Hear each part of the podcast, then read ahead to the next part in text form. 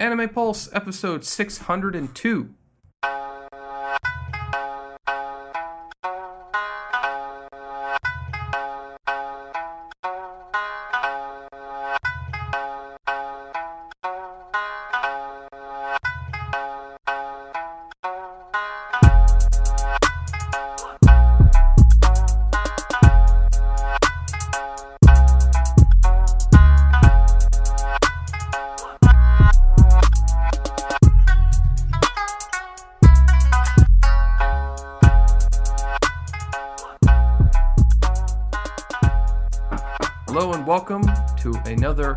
Episode of Anime Pulse.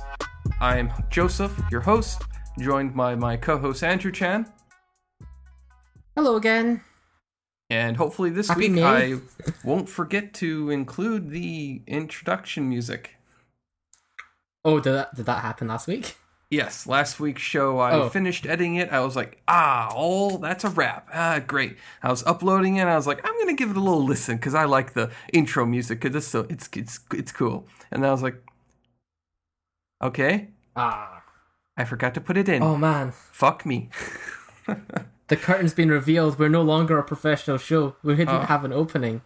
Yeah, No. there goes all there goes all of our sponsorships, all of our funding. Wait, no, NASCAR, Our come back. credibility is ruined. No. Oh shit. You know, there's like we're now the only show on the site that obviously doesn't have an opening. I bet. Oh yes, yeah, we're the only show that that doesn't do editing anymore. No, darn. No, yeah. mhm. The standards have really dropped. People are going to come back and they'll be like, "Oh, what happened to you guys? You used to be cool. We're still cool.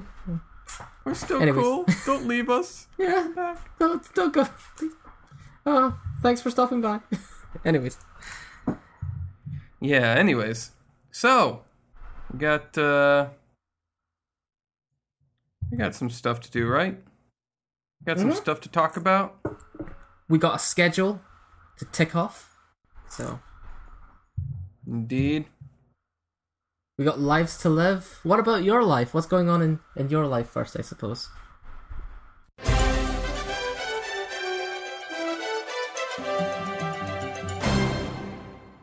Well, my life, if we're gonna be jumping into some IRL news, which I imagine that's what we're going for here, Mhm. Yep. it's uh it's a little interesting right now. Um you see, I'm alone for the next week and a few days because my old man and his girlfriend have decided to go on a journey across America. They left Ooh. on Friday, uh, took a flight down to Denver, and got in a car and have been driving state to state. Uh, I believe last I heard they were in New Mexico. So, Oh. yeah, that was a day ago now. So, uh, I've been kind of just sitting around while they uh, make their way around the country. They'll eventually make their way back here. Right. But uh, in the meantime, they checked in with me once and um, just told me that they were in the middle of nowhere. They had found a gas station that had reception and were just giving me a call to give me an update. Uh, Cool. I have taken this opportunity to do a little house cleaning. Um, It is going to rain like the Dickens this entire week here, so I busted out the old riding lawnmower and uh, hit up the grass yesterday. I was able to mow a good portion of the lawn, um, but unfortunately, the front lawn requires a push mower because it has a 90 degree drop to the front lawn, and I can't do that on a riding lawnmower. I don't want to pull a wily coyote and drive off the ledge. Yeah. Yeah. Yeah. Careful with that. And our push mower is dead. Uh, the uh, Oh. thing just won't start, so my old man threw it out. And uh, Ah, he didn't buy a an new one yeah. in time for Hmm. yeah for this. So uh, yeah, I am without a push mower, so it kind of looks a little haphazard out there right now. But hey, it's better than nothing. Yeah. Yeah. Uh, it also means I be overgrown. Yeah, it also means I get to take care of the cats. Um, n- uh-huh. normally, I don't do too much with the cats when it t- comes to taking care of them. I feed them every now and then when they get annoying, but now I have to feed them in the morning and the afternoon. I have to make sure their stocks are supplied so mm. they have enough dry cat food sitting there as well. And then at the same mm-hmm. time, I also have to clean their cat litter box, which, ugh, it's not a fun That role. Sounds fun. I thought I graduated from doing that because it's not something I like doing anymore. No, Not that I ever don't liked think doing it. Yeah, I was gonna say I don't think anybody traditionally likes it, so that's fine. Well, But you do what you gotta do. yeah. That's what happens. Yeah. Well, uh, on, in addition to that, I also took today to do a lot of cleaning. I vacuumed Nice. all the rugs in the house and all the floors. I Swiffered, and then I did the wet jet Swiffer on everything, scrubbing down the floors. I did mopping, sweeping. You know, I was a cleaning maniac today. Hmm. Yep, my Cool. arms are tired. Nice. Ah. Nice. Yep. It's it's the right time of year for it. I guess it's still it's still spring, so spring cleaning. Yep, spring cleaning. It uh, it's nice too. It smells nice and clean in the house. I opened up the windows to let the air flow through, which was 68 for a couple minutes today, so got that going. Uh, I've been playing more Gwent online, which I'm almost done 100% with the achievements in that game. Once I hit 100%, I can move on to another game. I have started playing and going slowly through playing uh, Borderlands Game of the Year edition, which uh, Uh-huh. just because not a lot of people are playing that, um, especially on my friends list. Like I thought a lot more would play because a lot of my friends were from a Gearbox community, and I was very excited to be like, "Oh boy, I'm gonna I'm gonna get back in there and I'm gonna play a character I've never played before, Mordecai."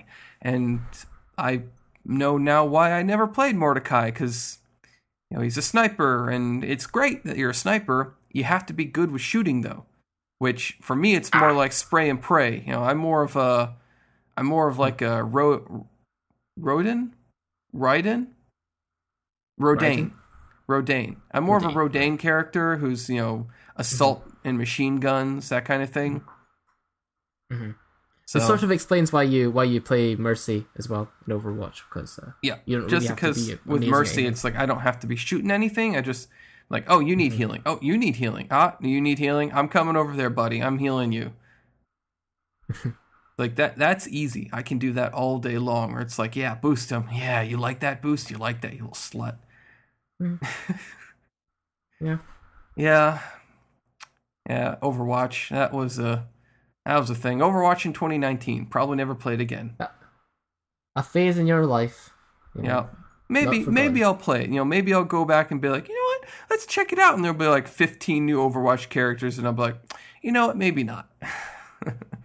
Oh, Yeah. You don't like the idea of there being loads of new ones? no, I mean it's just I would be like so long, and just these people will be so good at them now.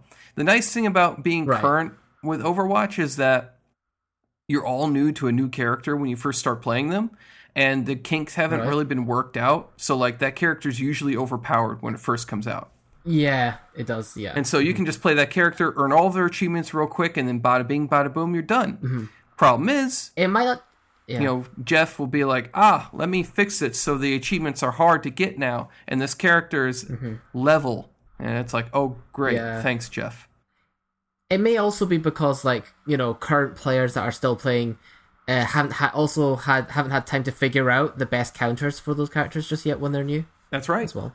That's why I love playing it because it kind of does level out the playing field, and then they do, you know, they kind of like beat that character into submission with the ban hammer, and uh, eventually everything is all back to the way it was, where pro players are kicking amateur players or even you know somewhat decent players into the ground, and you know, I'm just like on a 15 streak losing streak, and it's just it's terrible. I don't like it. Yeah, nobody likes to lose, especially in these sorts of games. Indeed. That's understandable. I have also been playing more Fate Grand Order, which right Very now cool. there's a big event going on with, uh, which almost feels like a story event, but it's not. It's just an extra event where you're Hmm. sent to like an oil rig that's descending into the depths of the Mariana Trench, and um, the rig has an, a super intelligent AI on it that's trying to get you killed, but also seems to be helping you somehow. I don't know what her deal is. Her name's BB. Um, she has different personalities. It introduces a new class of characters called alter egos, which I don't technically know what alter egos are really great for yet. They seem to be good at fighting some things, but not good at fighting other things, and it's kind of like a learning process for them, finding out like what they're good against, like what this specific alter ego is good against fighting. Um, and because of this, the alter egos, it brought up my next character that I really, really, really wanted, um, Oh, which is uh, the character is referred to as Heaven's Hole. And I was able to get her on my second try, only cost me a pretty penny. oh, And, and I have her now. Uh, she is a. She's currently wearing her nun garb, but um, her second ascension, she ditches the nun garb for something a little more breezy. oh, I see. Yeah, I get you. I get you. the domestic, the uh, domestic, yeah, the demonic Bodhisattva. She's uh, her her basic basically her uh, her super is she cuts open a um a hole in her stomach which is full of demon pillars and shoves the enemy into it and then closes it back up. And then the planets surround her because she is apparently like some universal goddess or something like that. And it's like wow. What did i just watch? Oh. I'm i i'm super happy i got her. Like she was one of the big characters i wanted. Um. In even like in the future like i don't think there's any character that i really crave as much as i've wanted this character. So uh yeah i'm pretty happy. Uh, i've been playing more Azur Lane, of course. Game is fucking going bonkers right now with events and new things and it's just my mind boggles trying to play that game. Um, and I did play one round of the uh, voting character voting thing Oh. in the new Fire Emblem. Yeah. Because Yep, yep. My one's the- went all the way to the final. yeah, I gave up after mine. Uh, it was the uh, the golden chick Mhm. with the brown hair, Uh, with the tied in the golden chick with ponytail. brown- She has like the fang. with the fang. Yeah. Uh, I can't remember because I don't think I was. She lost in the first was- round was- for her. She was like the lower right hand corner of the like the Okay, voting. I'm, go- I'm gonna bring it up.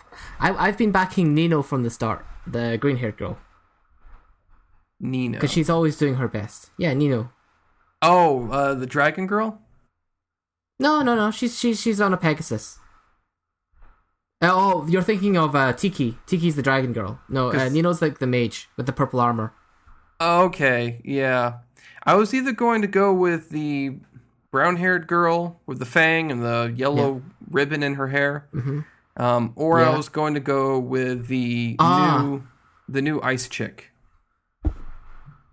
Wait, Ice Chick. That's actually. Oh yeah, okay. I know what you're talking about. Yeah, The new ice princess Uh, yeah, the- chick, whatever. yeah.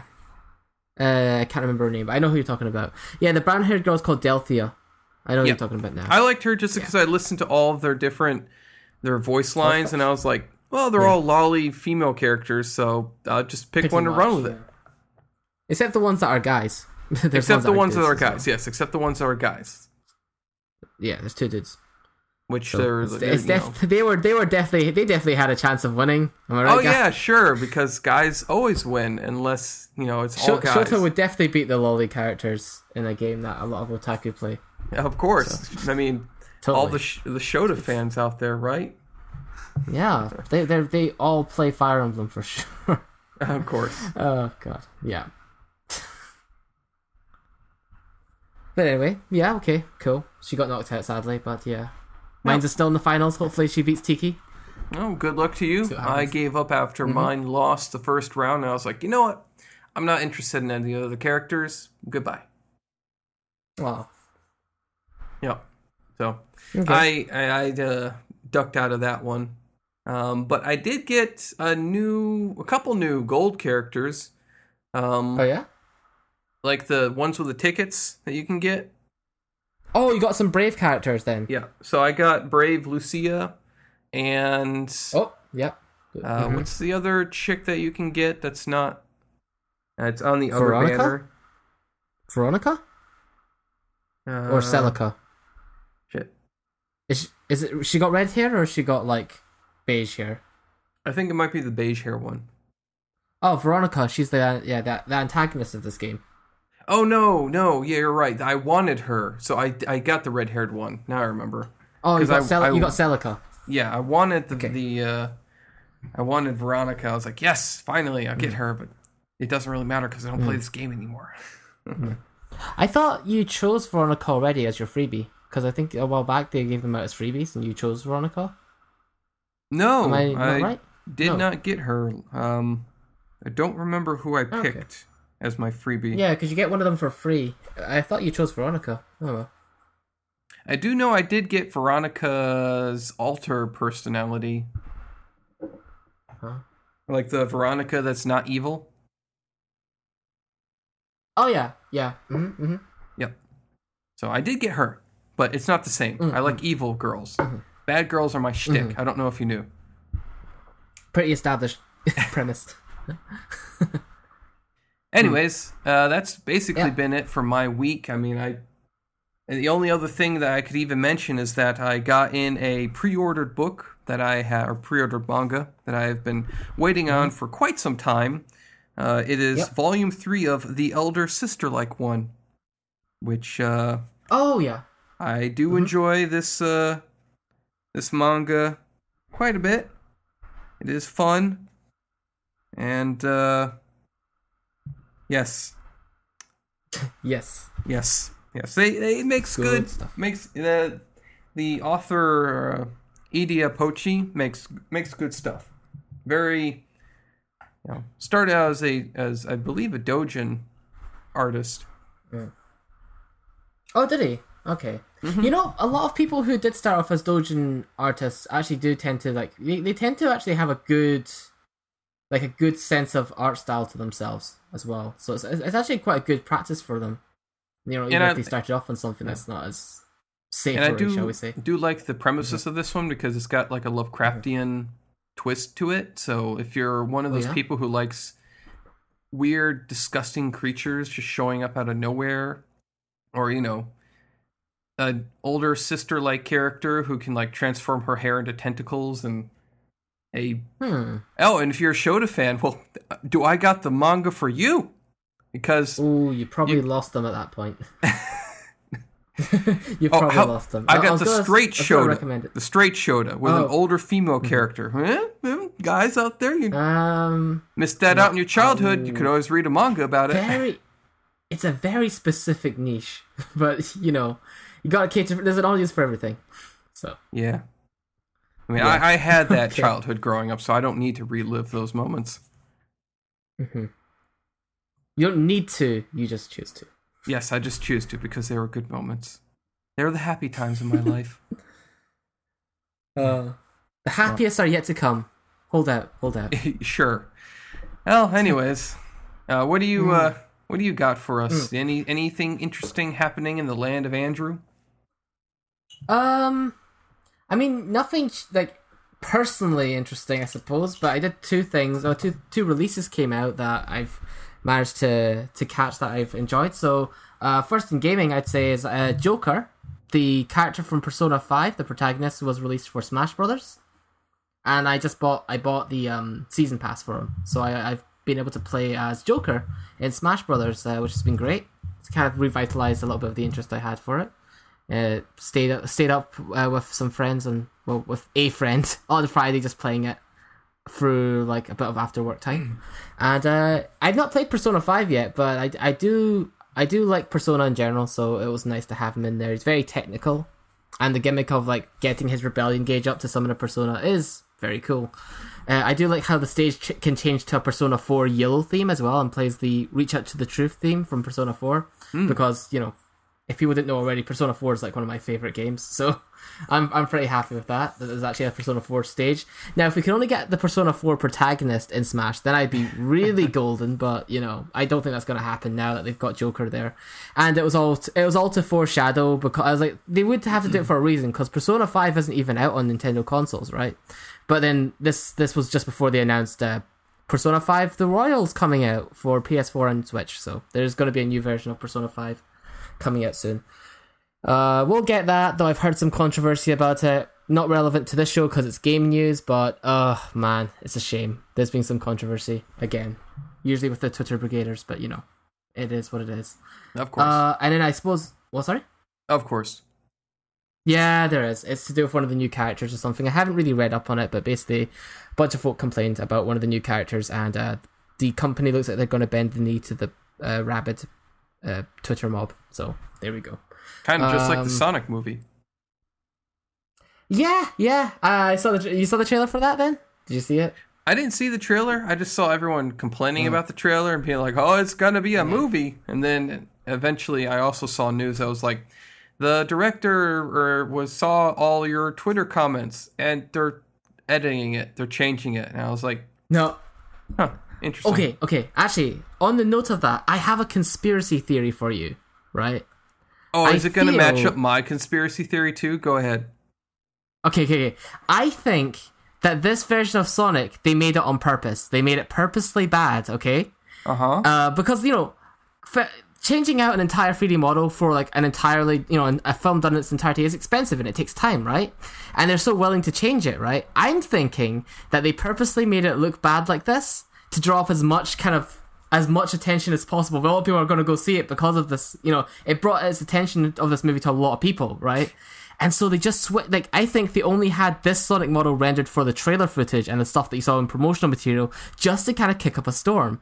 And now that he's switching it, now they can make one that looks good, and now they already have the bombs in the seats, basically. So I think the entire plan the whole time was to have a better looking Sonic, and that this was just part of an elaborate marketing strategy. You're basically That's- right on with what my theory was. It was basically that they always had the other Sonic version as like Yeah. the basis, and they were like, "Let's do this. Let's make a really, really like ugly Sonic, something really off-putting."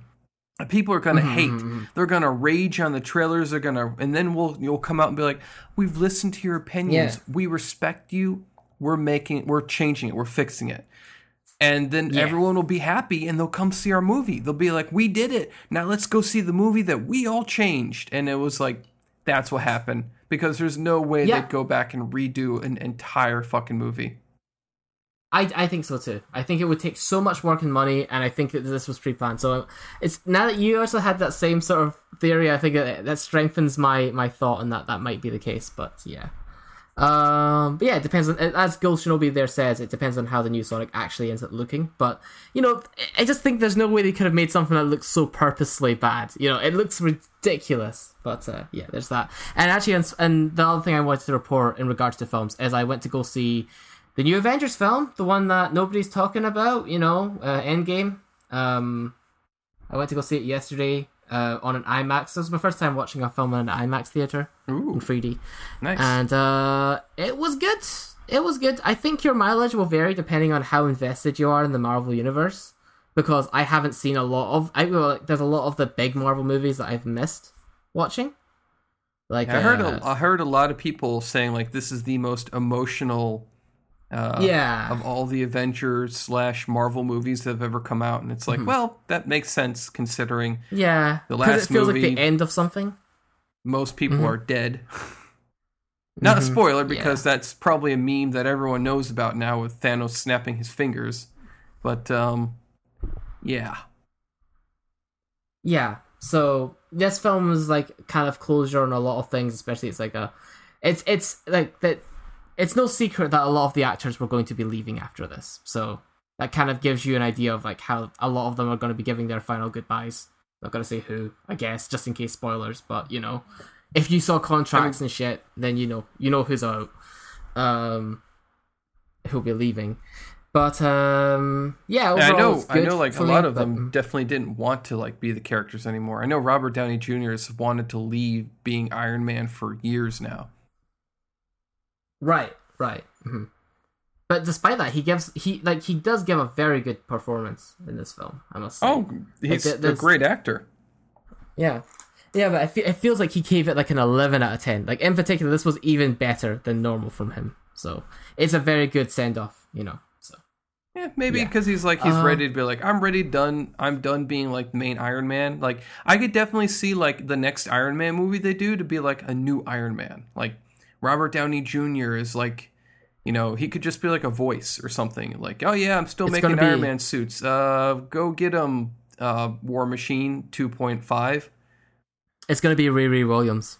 I, I bet it's gonna be Riri Williams, the um, the high school girl that gets Oh, sit the the black high school girl that people got all yeah, like. I they're, you can't have Iron Man being a black girl for They- they- They're, they're gonna do that next. I, I bet they're gonna do it.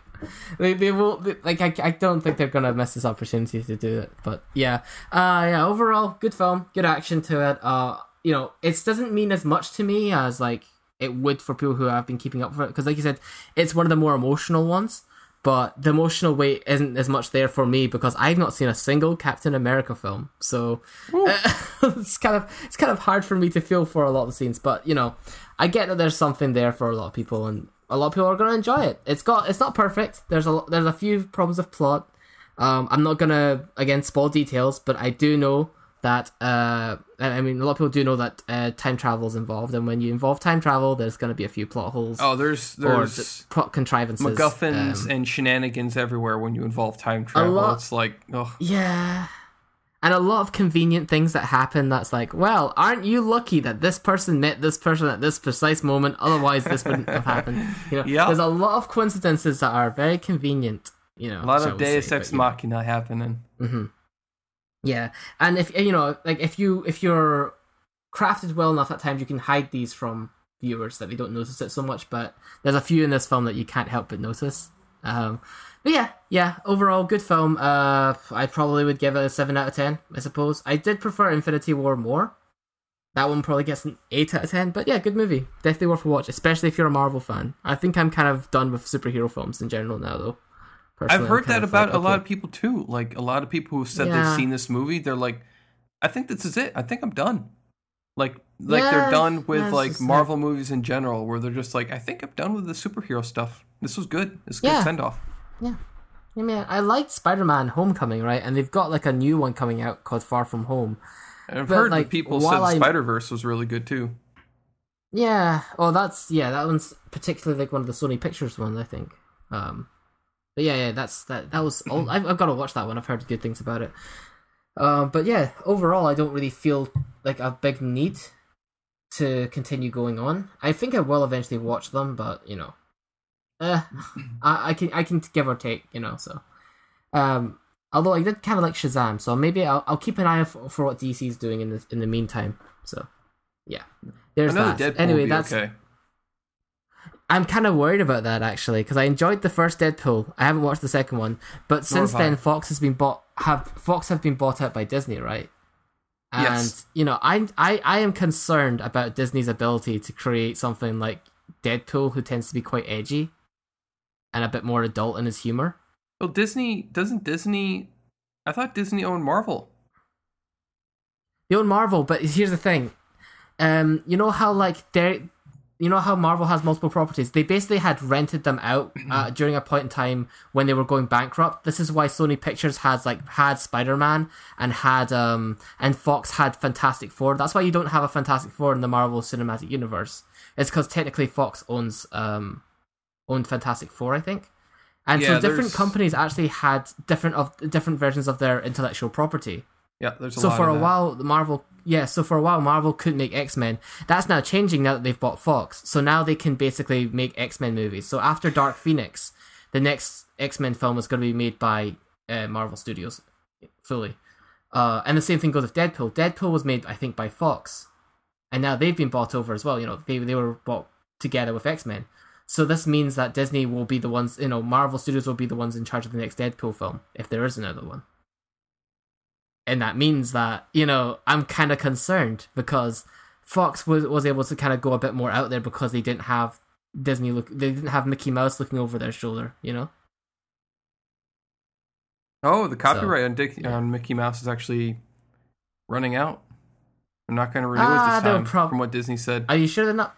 Oh, really? That's I, I find that hard to believe because I believe one of the reasons why copyright goes out so long now, like so many years past, is because like of an Disney. artist's death, It's because of them. Yeah, right. So I find it interesting that they're are they really not going to fight and try and keep it?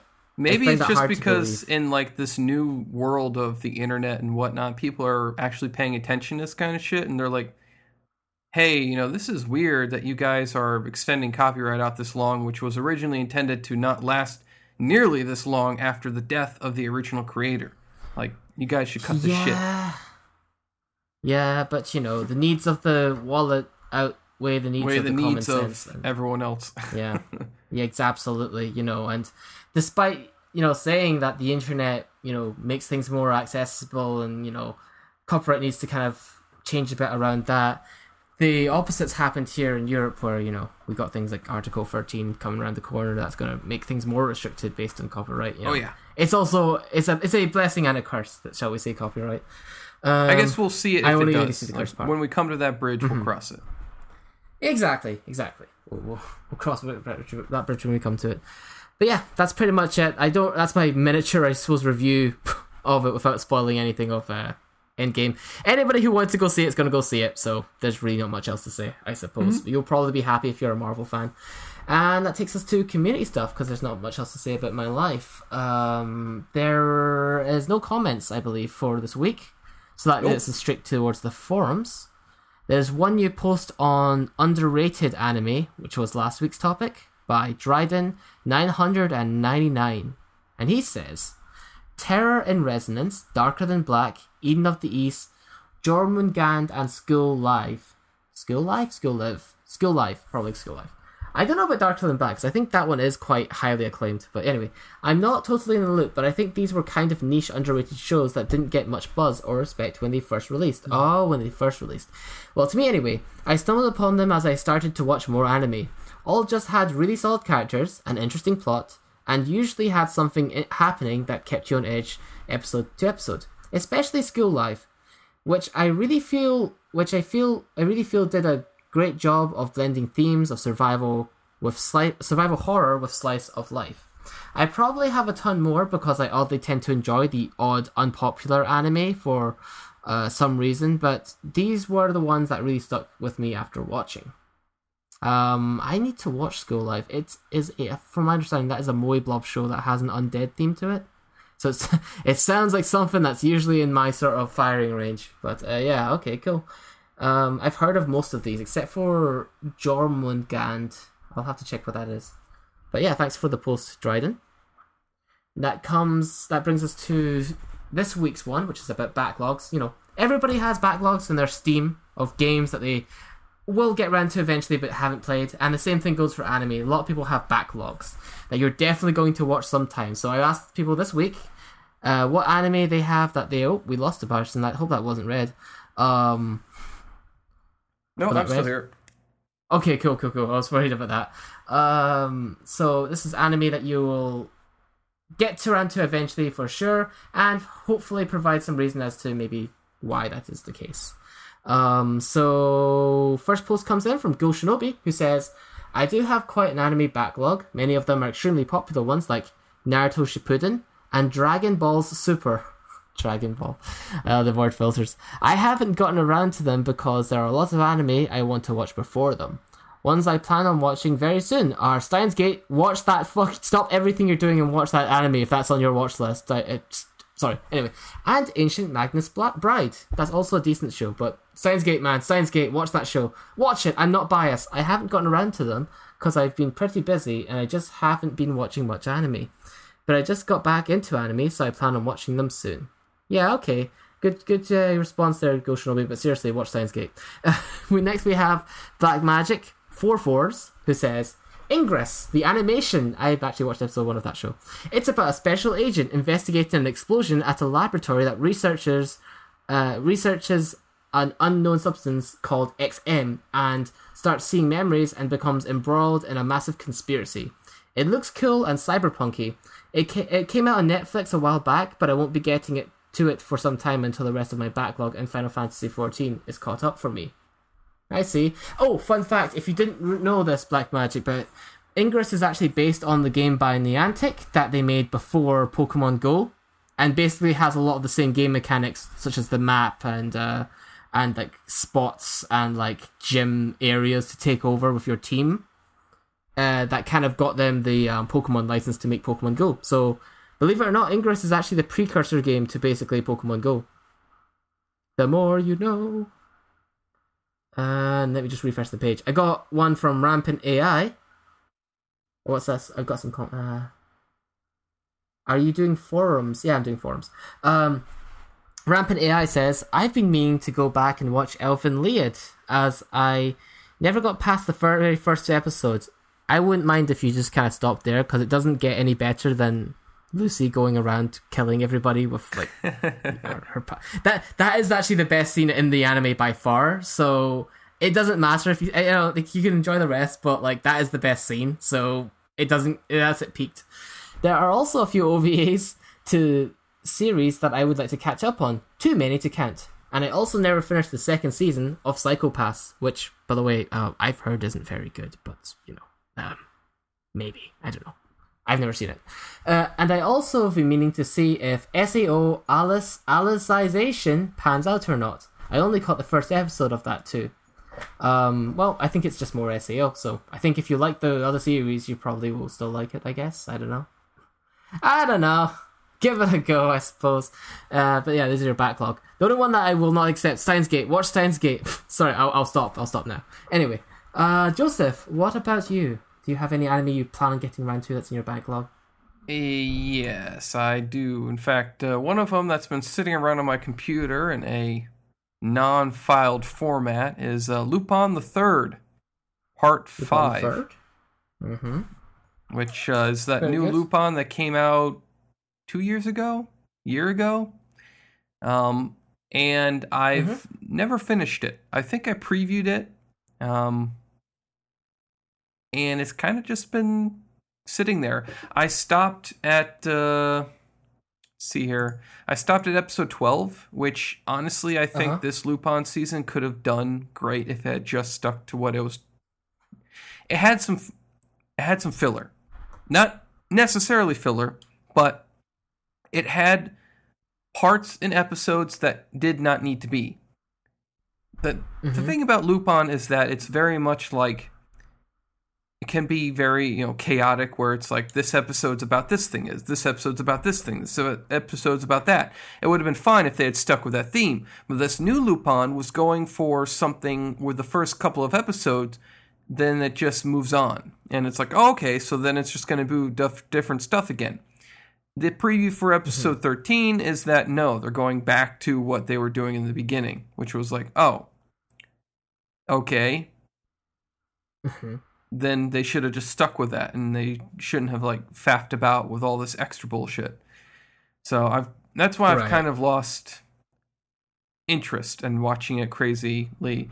Um I do have Mhm. other anime of course. I do have Shimoneta which I do Mm. want to get around to watching because I have the Blu-ray version which is the Ooh. uncensored version. Uh, the only way to watch that show? Yes, same for Triage X, which is um, by the artist who did High School of the Dead. Uh huh. Um, uh, just recently, I downloaded Yuragi-sou no Yuuna-san, the Blu-ray version, all uncensored, of course. Um, and Mhm. I also have the Shinmai Maou no Testament Burst, plus all the OVAs, which is also something I put off because it was censored. So, yep, Hmm. Okay, it's quite a few there. indeed. Mm. Um. Yeah, I've got also like like many people, I have way too many to count as well. But just to list a few, got here. I've got a, a little bit of a list. I've got Tatami Galaxy. I got Mirai Nikki. Uh, Kyokai no Kanata. I got Tokyo Ghoul. Um. What else is there? Uh, Noragami, Haikyuu. Um. Oh, uh, also that one that's about making anime. What's the anime about making anime? Fuck. It's really popular and shit. Ah. Of course it leaves me right Uh, now. I think I know Help the one you're here. talking about. Yeah, the anime about making anime. God. Uh, it's, it's by JC Staff, I think. No. Yeah, it's by PA? Sorry, B, PA. Shirobako, that's the one. Shirobako. Thank you. Thank you, man. Right, okay, yes. So those are those are a bunch of ones. For example, my backlog. Oh, I also do want to watch Mushishi, which I know you've mentioned a few times. That's also been in my backlog. Oh, Ah. also Death Parade. Yeah, because Mushishi is really good, but it's just like I have to be in the right mood for something that's a bit more slow and atmospheric. A bit more slow. I'm it's just trying- very slow. okay, fine, fine. I may have been underselling it. Yeah, it's very slow. So I just need to be in the right mood for something that's so chill. Because I tend to watch anime near, near the end of the day, and you know, if I watch something like that, I'm worried that I might actually fall asleep. And not in a, you know, I don't mean to say it's bad, but just like you know, just because it might be kind of relaxing as a show. So, and atmospheric, as I say. So, yeah, there we go. There's some advantage. There, there's some uh, examples of shows uh, that I have that, that are in my backlog. So thanks for everybody for their entries. I'm gonna refresh the page one more time, but I think that's pretty much it. Uh, yep, that's it. We can probably move on now. Hey, All right. That brings us to some industry news.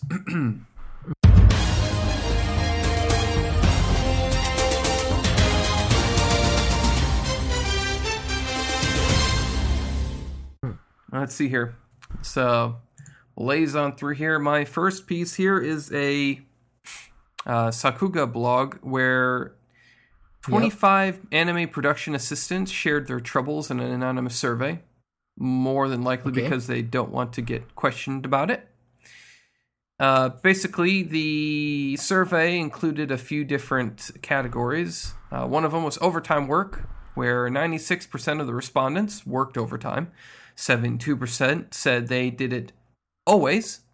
20%, only 20%, said that they don't work on weekends or public holidays. And 76% had accumulated unpaid overtime work. 44% said they worked unpaid overtime occasionally, while 32% said they did it always. oh dear.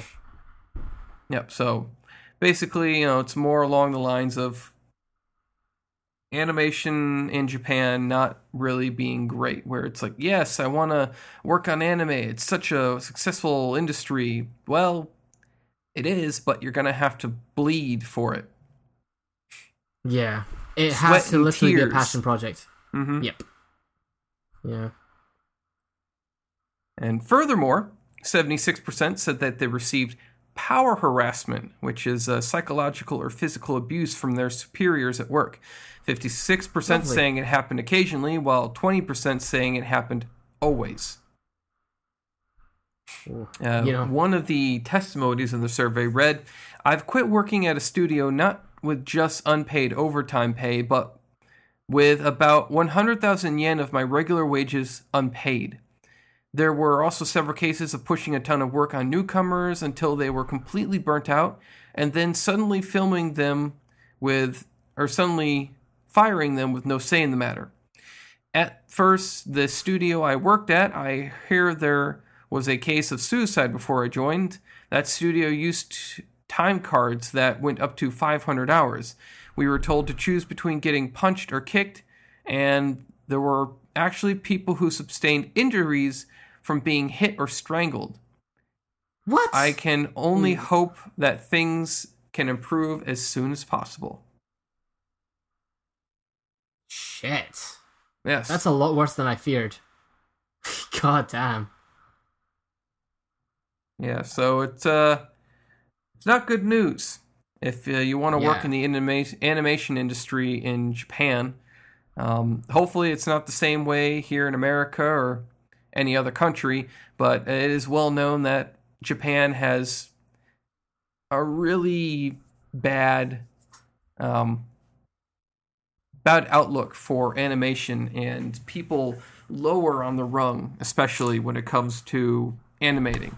Assistants and even mangakas himself can be run ragged. Yeah, yeah. I mean, that's a stereotype in and of itself, but it has to be based on something, so, yeah.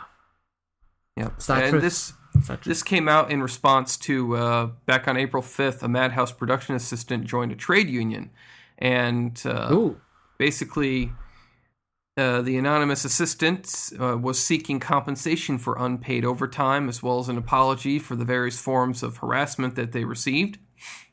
Right. Uh, the man worked up to 393 hours a month during crunch time and was recently hospitalized due to work.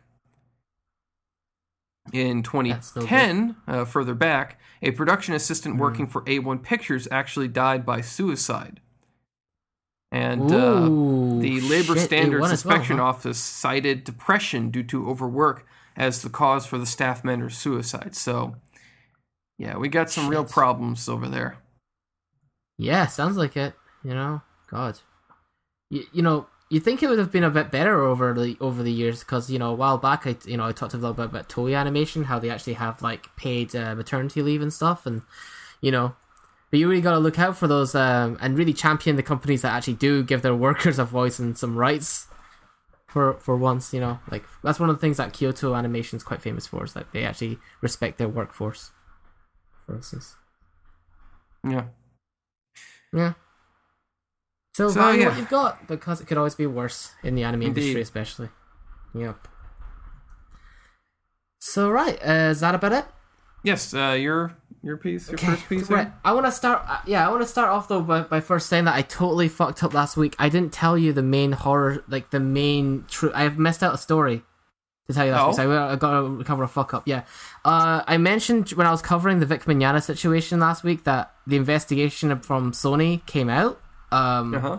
as well as like the stuff that was in it. So so far we have been saying guilty until no the opposite. That's what the internet's been saying. We've been saying innocent until proven guilty. Well, this story that came out from the investigation is going to change your mind completely, and you'll be like, he done it. So I'm going to paraphrase and TLDR it. But basically, one time Monica was sitting with Vic Mignogna at like a signing thing, uh, at a convention, and she had a bunch of jelly beans. I got to tell you the jelly bean story. Um, Okay. So she signed. She signed a jelly bean. Okay. And later on, during the same signing, Vic asked if he could have a, one of Monica's jelly beans. So she handed the one with the face, well, I mean, with her name written on it, and he ate it.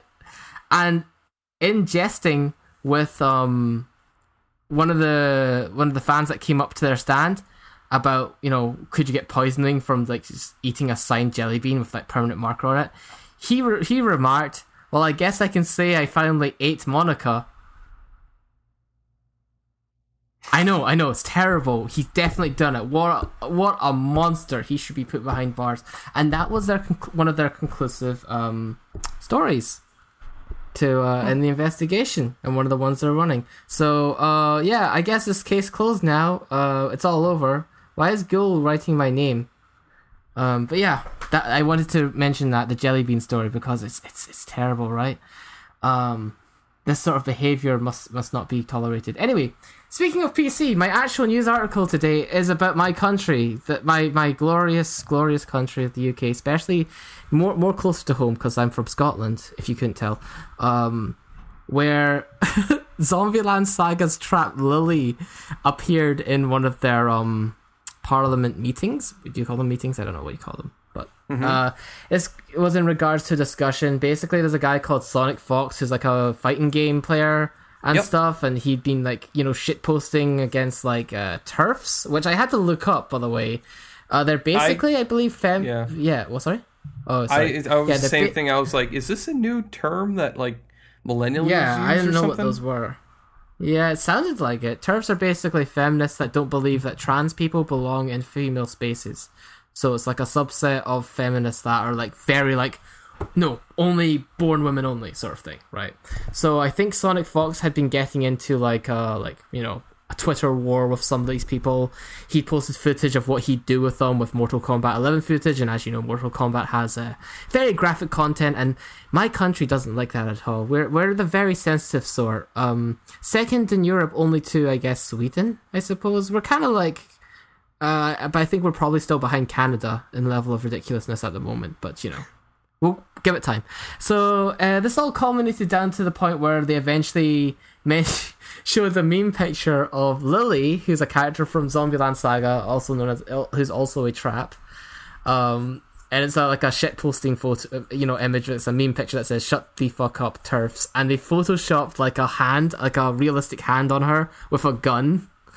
Um, and you know, they basically got offended by this. Um, and this is a point of national concern, given that it's getting brought up in Parliament.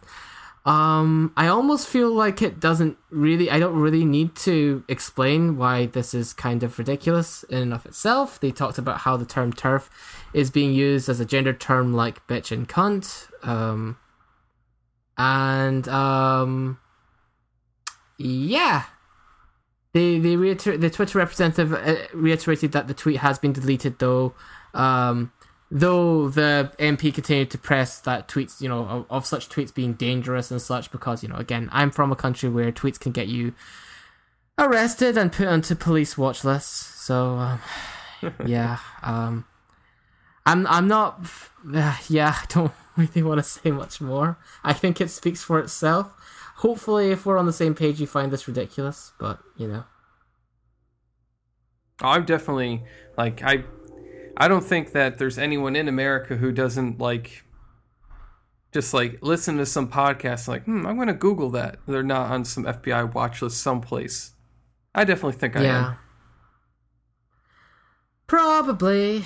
Hello, Mr. Yeah. FBI man listening to our podcast right now. How are you? Did you enjoy those donuts? Mm-hmm. Kind of makes you want to like say just some funny stuff, just to just to give them a little bit of a laugh, since they're going to be really bored, just like listening to hours and hours of content. you know, to try and find something they can pin you for. But yeah, there's that. Um, I don't really have much else to say. My my country's going nuts, but everybody knew that already. So there we go. All right. Okay. Okay. Well, uh, my last piece of news here is a bit more about Kizuna Ai who uh, this week has been added to the 100 globally respected Japanese people. Uh, in the magazine Newsweek Japan, uh, she is described as following virtual YouTuber, been active since 2016. She has become a sensation among viewers outside Japan, such as in Korea, before finding popularity in Japan. In March 2018, she was appointed ambassador of Japan's National Tourism Organization's campaign. Uh, her videos introduced appealing aspects of Japanese culture and tourism spots. Now, she's, of course, not the only uh, clandestine figure among the 100. There are other anime related figurines and figures in this list. Such as Detective Conan's creator Gosho Aoyama, uh, One Piece creator Eiichiro Oda, Goku's voice actress mm-hmm. Masako Nozawa, and fictional character Sailor Moon from the manga of the same name. There are also some video game related additions where professional gamer Daigo Umehara, Metal Gear creator Hideo Kojima, and former Nintendo president Satoru Iwata You even have uh, groups like uh, Baby Metal and Maximum the Hormone are also on the list, with oh. even a fictional character Sadako from The Ring. So wow. I don't know how uh, how Kizuna Ai feels about being on a list with such characters, but uh, good for her. Yeah, yeah. You'll probably see what her reaction is in a video somewhere if you wanted to. So yeah. Hi, yeah. Domodesu, or whatever her thing is, right? yeah. Yep, something like that. She's got a something something high pitched voice, yeah. Oh, sugoi desu Yeah. there you go. did, did we just get Kizuna Ai on the line right now? Was that actually her? Jesus. No, no, she's too really important. Been... That was her uh yeah. that was her uh her agent. Her her not her agent. that was her um her stunt voice actress. right, right. Stunt just because, in case she has those dangerous lines that could really put her in serious danger. Yeah. Yeah, you know, you going too high can can hurt the throat. So she's got to get the mm. the voice actresses. Uh, she's got to get that uh, that that crash crash girl who jumps in there for her. Yep, that's understandable. Makes all of the sense. mm-hmm. Mm-hmm. Well, what do you got for your uh, your last piece there, my bro. All right. Well, I got oh hiccups there. Uh, Yep. I got myself a double whammy of stuffs I suppose to do in a similar sort of subject. You can draw the line yourself. Uh, anti moe animator. So there's an animator who's worked on such um, series as Doraemon and Pokemon. Uh, her name is Mortsugu Keiko, who has recently spoke out against moe and anime. Um, talking about how uh, she's written a, a various uh, a set of tweets basically saying that Japanese anime producers spend all their time tricking and it's quote tricking male otaku with sexualized moe imagery. Uh, It's, it's interesting because the image above is one of those really moe blobish sort of like is the order of rabbit show, and a lot of these moe blob shows just like tend to have nothing sexualized at all. It's just, just cute fluff, which you know I'm guessing there are dojins out there, but the shows themselves are pretty harmless, even though I criticize the fuck out of those. But anyway, uh, she goes on to praise uh, media giants like Marvel and Disney by comparison, uh, and she says that um, that the in- that the Japanese anime industry should also follow the lead as acting as a as a, as a as a pioneer of progress and equality by reflecting fashionable political views of white American millionaires and billionaires. that was the article, that wasn't me. Uh, but yeah, so to quote some of her, her actual tweets themselves, the quality of Disney and Marvel movies get better and better every year, and the reason why is because the work issues that society the, the work issues that society is grappling with into their scripts. Japanese animation has become unable to do that. The methodology for making anime is as long as we can put some sexy stuff in, we can trick otaku into buying it, right? Uh, these days, if you made a movie like Zootopia in Japan, I think people would get all worked up about it online and say things like, "Oh, should I s- kill the feminists?" And wait, this movie was only made to please minorities. But there's nothing wrong with that happening. That shows that a movie has social relevance. Uh, but as a side note, I've never seen Zootopia, so I don't know if those issues are actually in that film. But fair enough. Um, she also says, I think men probably get deceived watching anime that's just about girls being giggly and screechy. But when women look at men who desire too much comforting from women, it's psychologically exhausting. So basically, it's like setting up unrealistic, unrealistic expectations, I think is what she's going for there. And she said, the last tweet I got here is, I'm not just angry at bluntly sexualized anime like this. Uh, by the way, the image is, is from, um, I think some harm ecchi show. I can't, I don't know what that show is. Um, I'm also angry at anime that include it, uh, include this attitude in diluted form. I really think that Moe has ruined anime. So, she, um, yeah, basically has problems with it, and you know, it just goes to show that, um, you know, there's seems to be like a backlash not just in the West in regards to, I suppose, sexualized designs and content in anime in the West, but also it's it bleeds over to Japan as well. So you know, maybe we're not so different, you and I, I suppose. Uh, seeing as someone in the industry feels that that feels that way, um, I guess I'd leave that up to you, the listeners, to decide how you feel about these tweets in specific or the side of the opinion. I'm currently of a thing where you know, instead of changing what already exists, if you want your anime that is devoid of moe and stuff, go ahead and make it. That's that's one of those things. I feel like if you if you want to have more products out there, bigger range of products, uh, more power to you. Go ahead and do it.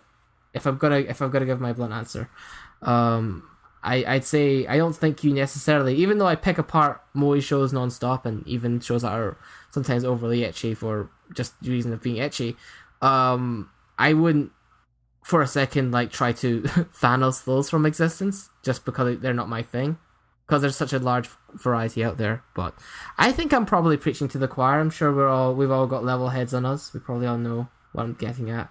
So, yeah.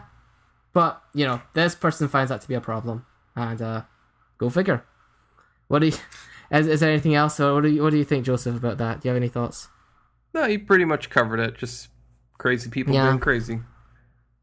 Yeah, I mean, this is thing. It's like you know, sure, it's not for you. I don't. I don't think it's really that big of a deal. But you know, nowadays everything's such a big deal. So Yeah, I guess I shouldn't be surprised. I'm just surprised- nitpicked. yeah, yeah, it's a huge and it's a huge. So, it's a huge social intro, social issue. The only thing I, I, the only thing I staunchly disagree with uh, in general is unless it's like the purpose of the anime as a whole is to be political. I don't like the point where she says that you know they reflect current political issues and stuff. Like sometimes I kind of just want to watch the anime to escape from. And there's nothing wrong with that. you know what I mean? Just to kind of get away from a world thing. I don't really need real world politics injected into my anime. At least unless that's actually the point. But yeah, that that's something I probably would be more against. But uh, yeah. That's that. Fun times. Okie dokie. Yep, I'm running dry I now. believe we are done with our industry news. Yeah, yeah, yeah. And we can get into our previews. In a world where laughter was king. Uh, no in a world, Jack. What do you mean, no, in a world? It's not that kind of movie. All right. So, I do have another theme this week for my previews, and that is harems. 'Cause Nice. We all know I love harems. Mm-hmm. First up is Boku Tachi wa Benkyou ga Dekinai. English title, We Never Learn.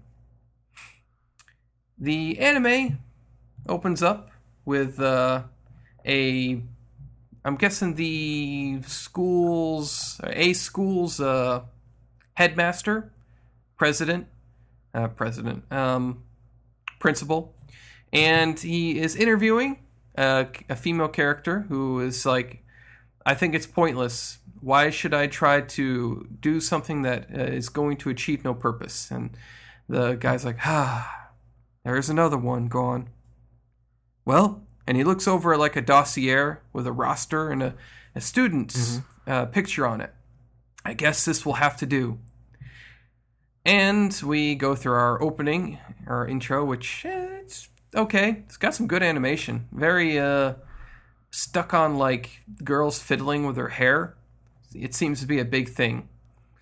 Uh, Moves along, and we are now watching this uh, short female character writing out a long scientific problem on a blackboard, chalkboard, and uh, this male voiceover is introducing her as the uh, let's see here. As the what was her name? The something thumbelina like the scientist thumbelina or something like that. And he's talking about how like in this world there are people known as geniuses people that excel at one thing that makes them better than the rest. And it's clear that this girl is very good at science. And then it cuts to another girl who uh, the teacher is crying as he reads out her essay. And he's like, It's so good, it's so beautiful. And she's like, I, I don't know about that, sensei. It's just a normal essay.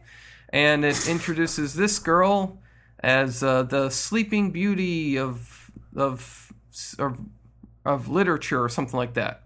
First girl's name was uh, Fumino, and the second girl's name is Rizu and then the uh, the voice continues on where it's like and then there are people who aren't geniuses who have to try hard and work hard to achieve what they are you know what they get and that's where we meet our male character whose name is uh, uh, Nariyuki and uh, this uh, this character uh, is uh, talking to his friends where they're just like, "Oh, you're gonna go study again? Oh man, well, you should hang out with us sometime." And this one friend, uh, who's kind of effeminate looking, is like, ah, "Don't even bother. He's got to study because he wants to be put into like the VIP program, right?" And he's like, "That's right, the VIP program, something I'm dreaming to achieve." Which, basically, the VIP program's just uh, an all-inclusive sponsorship paid to go to the college of your choosing kind of thing. Right. So, as long as he's able to achieve it and VIP status is awarded to him, he can choose the college he wants to go to. It's all paid for. He doesn't need to worry about anything. And that's because he is poor. And his family is poor. And by the way, his dad's also dead. Um, but don't, don't worry, it's not like he's alone. He does have a mother, a little brother, and a little sister, and a, another little sister who has a brocon. So, Ooh. He does have a family. Right. And uh, his name is called over the announcements, and he's like, "Please come to the principal's office." So he goes there. Principal's like, "Hey, uh, I see you're you're you got eighty percent above everything. You don't have any complaints against you. You seem to be a generally upstanding student. You know, I I could award you VIP status." And he's like, "Really?" And he's like, "But there's a catch." And it's like, "Come in, you two. And of course, the two geniuses come in. He's like, "So I want you to tutor these two and help them get into their college of choosing. And he's like, What? Me? Tutor the geniuses? What? What? What? And so they go to a park where he's like, All right, well, let's uh, let's first figure out what you two want to uh, what do you want? Where do you want to go?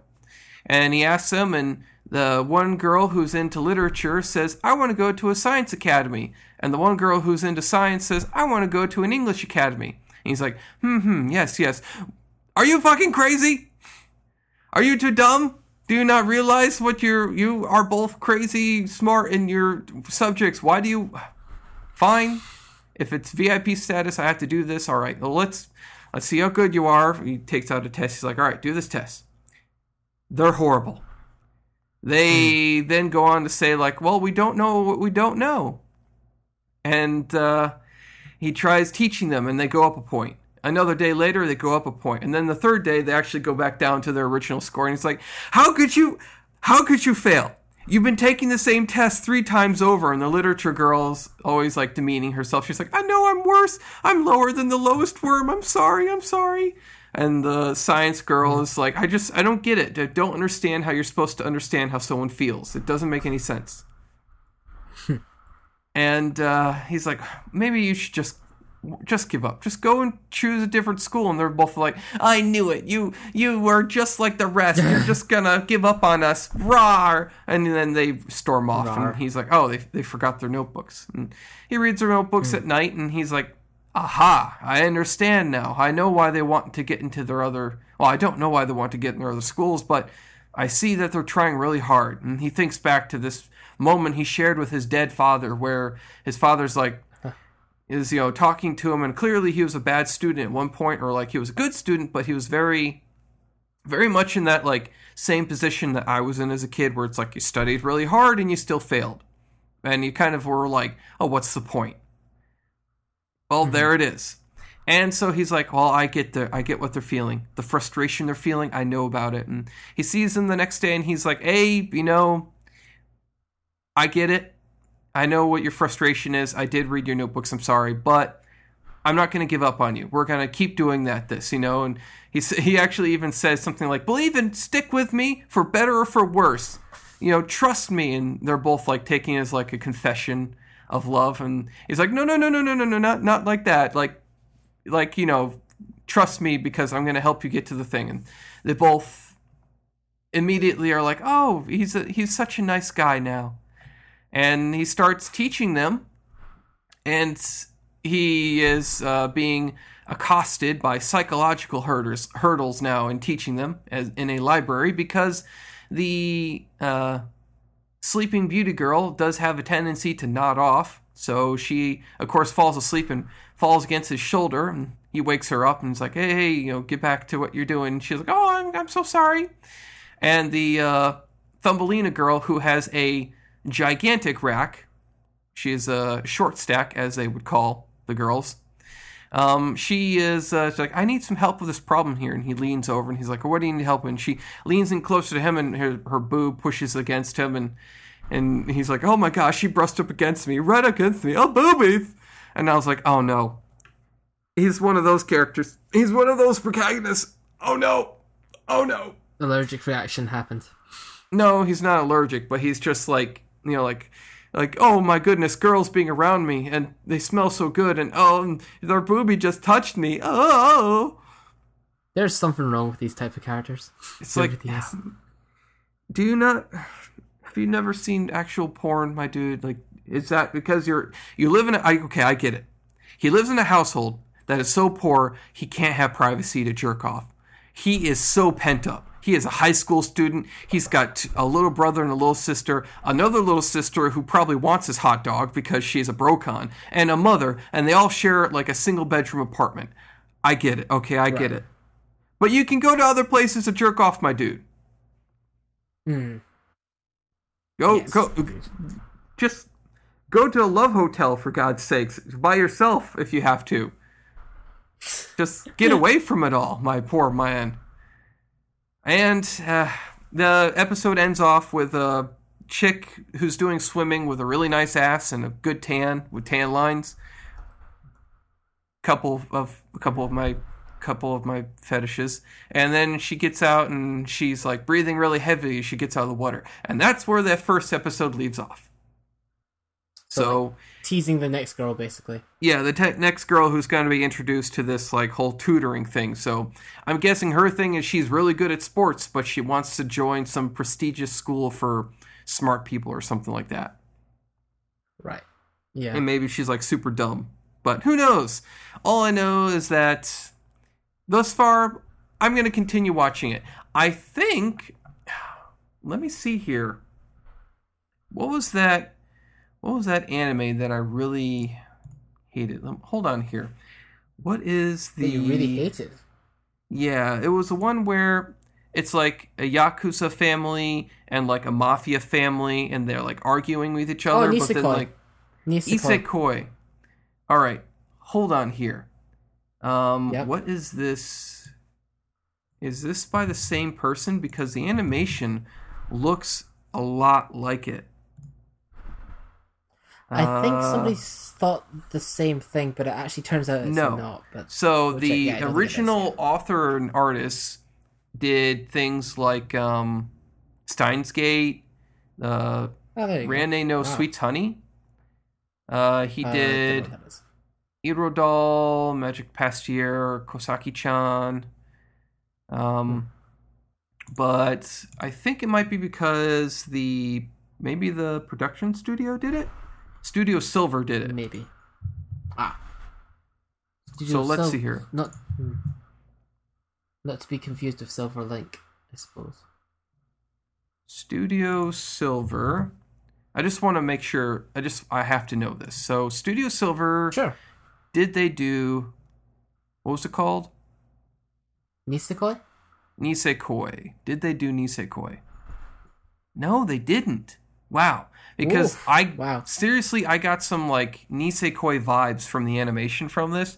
So Studio Silver's yeah. done things like um oh, they did Zombieland Saga. Uh they did Yay. uh Katsuku uh let's see here. Uh, Digimon animes, uh JoJo's Bizarre Adventure, The Golden Wind. Golden Wind. Um, Golden Wind, right. Um, hmm. Planet with Puzzle and Dragons X, uh, Rolling Girls, Sakura Quest, Seiren, oh, okay. Yeah, I know. I know who we're talking about now. Sword Art Online, Alicization. oh, Alicization. that probably wasn't yeah. collaborate. That must have been collaboration with like A1 then. A1 tightly holds on to their rights for SAO. Yeah, they they do do a lot of like.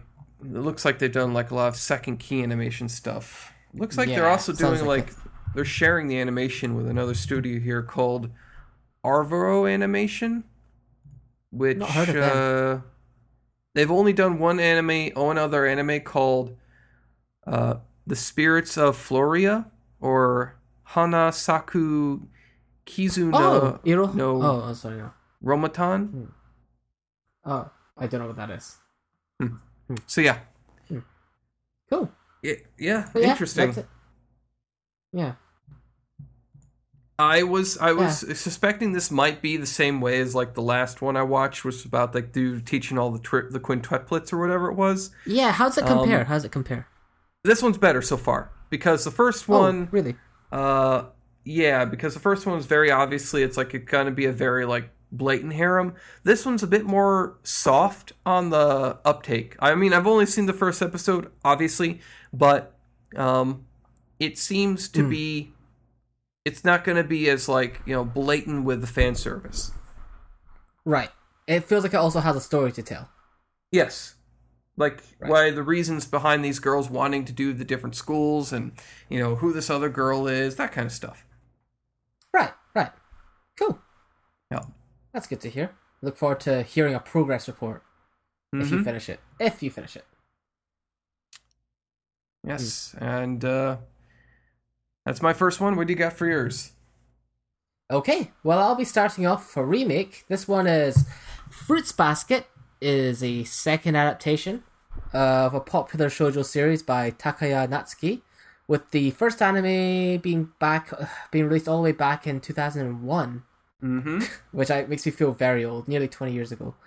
Uh, this newest version by Studio TMS Entertainment looks to bring it to the modern age, I suppose, because the other one had like an anime on the ending, so I guess they're going to try and complete it because the manga's been finished for a long time. Uh, so we get a prologue with a mythical feel uh, in some old house on top of a mountain. There's like a bunch of zodiac animals and a robed figure in the middle, like clutching onto a cat. The, the this also is like accompanied by like a monologue by the main character that's kind of vague and you know it doesn't make a lot of sense to anyone starting out. It doesn't make any sense to me anyway. Uh, maybe if you've read the whole manga, maybe it makes sense. But anyway, then the show actually starts with our protagonist, uh, a first year high school student named Toru Honda, who starts out uh, Animal Crossing style because she appears to be living inside a tent. While enjoying the pleasant morning weather on her way to school, she comes across a lone house that has uh, has a set of, of zodiac animal themed ornaments sitting out. While taking a closer look, she's stumbled upon by the house's owner, Shigure, who's polite enough not to to, you know, call her out for trespassing. Anyways, they start talking about the set of animals, and Toru remarks about how the cat is missing from the zodiac, which prompts a flashback of her mother telling her a bedtime story that is similar to what you've probably heard, just with the added detail that the rat tricks the cat by giving him the wrong date of the banquet, so the cat gets left out of the 12 zodiac animals because of this. And this was enough to touch young Toru to the point where she dis- disavows her current year in order to vow herself to be the year of the cat herself. Shigure wonders what he would think about that, um, foreshadowing, I guess. And before he can start flirting with Toru, is interrupted by Yuki, who Toru immediately recognizes not just because he's a classmate, but because we're in a shoujo land, and in shoujo land, your school has it has to have a prince character who is often an effeminate-looking fellow who, of course, is waiting for a protagonist to sweep off her feet. Too bad for Toru, though. Uh, in any school that has a social hierarchy with a prince or a princess figure, there's also going to, of course, be a fan club for that character who have absolutely nothing to, extra to do with their time, but to protect the purity of their monarchy. Oh, anime. One shudders to imagine what inspires such things to become such a commonplace theme. But, anyways, Toru incurs the wrath of wrath have incurs the fan club's wrath having walked to school with Yuki, but is protected by her two best friends, a rough Yankee type girl character and a psychic goth. During home ec, we learn that she hasn't been completely upfront about her living situation, and while her friends think that she is constantly working jobs to pay tuition on her own, it's actually because she has to be completely self sufficient given that she lives, in, again, in a tent. Before we get any answers on that, though, she walks part of the way home with Yuki again, who has an odd reaction to her talking about how she wants to be uh, a year of the cat person as if he has a particular loathing for the cat, but he leaves mysteriously before we get any more answers. It is after that scene that we get the full picture of Toru's situation. Basically, her mom, uh, her mother, uh, she used to live with her mother alone, where she handled the finances and the housework, and out of karmic vengeance or of for negligence, God decided to kill her mother by writing the cause of death as accident in his notebook. Toru then lived with her grandfather until he decided to also move to another house. But while it's being built uh, and renovated, he asked if Toru had a place to stay with friends for a few months or anything, anywhere else she'd like to go, and she said yes naively, as if you know, uh, seeing this as practice for when she'd immediately, eventually move out on her own. Now that takes up us up to now and why she currently lives in a tent until she's stumbled upon by Yuki and Shigure, who it turns out um, the woods that she's been crashing in is actually their property, which is why they were perplexed as to why she lives nearby when she said that earlier on. Um, but anyway, it's good that they did catch her because her house gets destroyed, or tent gets destroyed by a landslide. Uh, we get some foreshadowing because Shigure can tell that the landslide has happened because he hears dogs barking outside. And this distresses Toru because her mother's unflattering picture is still inside it. But disaster comes in waves as she collapses from a fever that was also foreshadowed throughout the episode. In her bedridden state, she comes clean with the Sohmas about her regrets for sleeping in the morning that her mother got smited by God, and about how she has gratitude. No, she not gratitude. Sorry, she has to graduate high school as it is what her mother wished for. As we can see, she's aiming high, I guess. Uh, she passes out, and Shigure and Yuki are impressed by her strength of character. Yuki then sets off to excavate Tor- Toru's belongings, but when Shigure offers to help, Yuki declines as he summons a flock, I guess you call it a flock, of rats, while leaving ominously. The Sohmas then offer Toru a place to stay as their housekeeper, and after some persuading, she accepts. Suddenly, after being shown to her room, an orange haired guy breaks through the ceiling and starts charging at Yuki, and in an attempt to stop the fighting, Toru clutches onto him, but this causes a puff of smoke to happen, which transforms the guy into an orange cat. In a panic, she also runs into Shigure and Yuki, who, in the same in a similar fashion, transform into a rat and a dog, ending the episode. So that's the that's the whole episode in a nutshell. Um, so yeah, basically this is a kind of very tropey shoujo esque sort of show. It's it's told in a very it's, it's told a lot more shoujo esque and a lot more fluffy than the original interpretation was. The original one had a slightly more gaggish feel to it. Um, but that's not necessarily a bad thing. It's it's got a bit of charm to it after all. This has been adapted by TMS Entertainment this time, who are quite adept, let's say, or quite experienced in the credentials of doing uh, shoujo type shows, as they have done uh, Kami-sama Hajimemashita, and as well as uh, what's his name? There was a bunch of other like oh oh they've also done Orange, which I think was also quite shoujo esque. So they have quite a bit of experience for this kind of genre. Um, it definitely feels like a modern version of it, and you know there are some changes to the character designs from what I remember. Um, it's tropey, but at the same time, I give it some leeway given the fact that uh, Fruits Basket itself is from the 90s and was from a time when these tropes hadn't been, you know, they weren't so overplayed as they possibly would be today, to be fair. Uh, what is there is okay. There's a decent amount of mystery in terms of, like, you know, the Sohmas in relation to the Zodiac. Uh, it has a nice concept to it.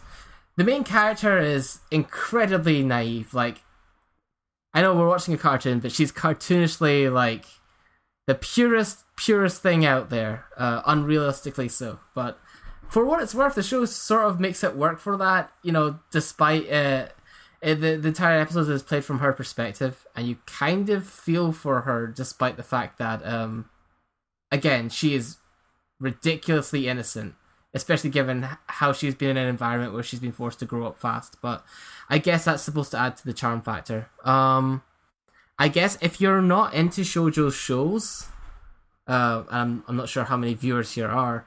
Um, this won't change your mind, I suppose. But at the same time, if you are already into it or interested in the genre, uh, this is probably one of the better ones to be worth checking out. Um, it definitely brings it into the modern age, like I said, and I also look forward to the part where it sort of um, uh, diverts from where the original anime went, because I know the original anime didn't cover the proper anime ending.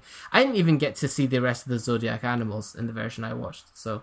But yeah, I'm, I'm interested. Um, and also in the original other Japanese version, uh, Japanese double, the 2001 version, Yuki had a female voice, which was very off-putting given the fact that you know he's a high school guy. So, meh, that's a sort of a nitpick, but yeah, overall, it's it's it's a standard fare. Um, I will be continuing to watch it, um, if nothing else for like comparison and nostalgia sake. Um, not to say it's like the best thing ever, but you know you can do much worse in terms of shojo, and that's pretty much all I'm saying so far, in terms of Fruits Basket anyway. Okay. Okay. The nostalgia nostalgia glasses are so far working. Yeah, I mean, I figured because it's not a review, I might as well just say how I feel when it's a preview. You know, I'm gonna wa- watch it for that, and then when it comes to review, I can be a little bit more objective about it and just be like, well, technically, this is a Tear into it a little bit more. Yeah, exactly. I tend to do that for reviews, but for previews, I just kind of either I either take the piss or you know, or I just kind of like, ah, this is how I feel. So, yeah. All right. Okay. On to Anyway, my what you got second one then, Mhm. which is uh going to be Nobunaga Sensei no Osana Zuma. Osana Zuma. So this is actually a short episode anime. Um, I didn't even know that when I first started watching it. I thought it was a regular standard anime, but it's not. But it is harem themed. Starts out with a guy, a teacher named uh, Nobunaga Oda, or he prefers to be called Oda Sensei, but uh, all the kids call him Nobunaga.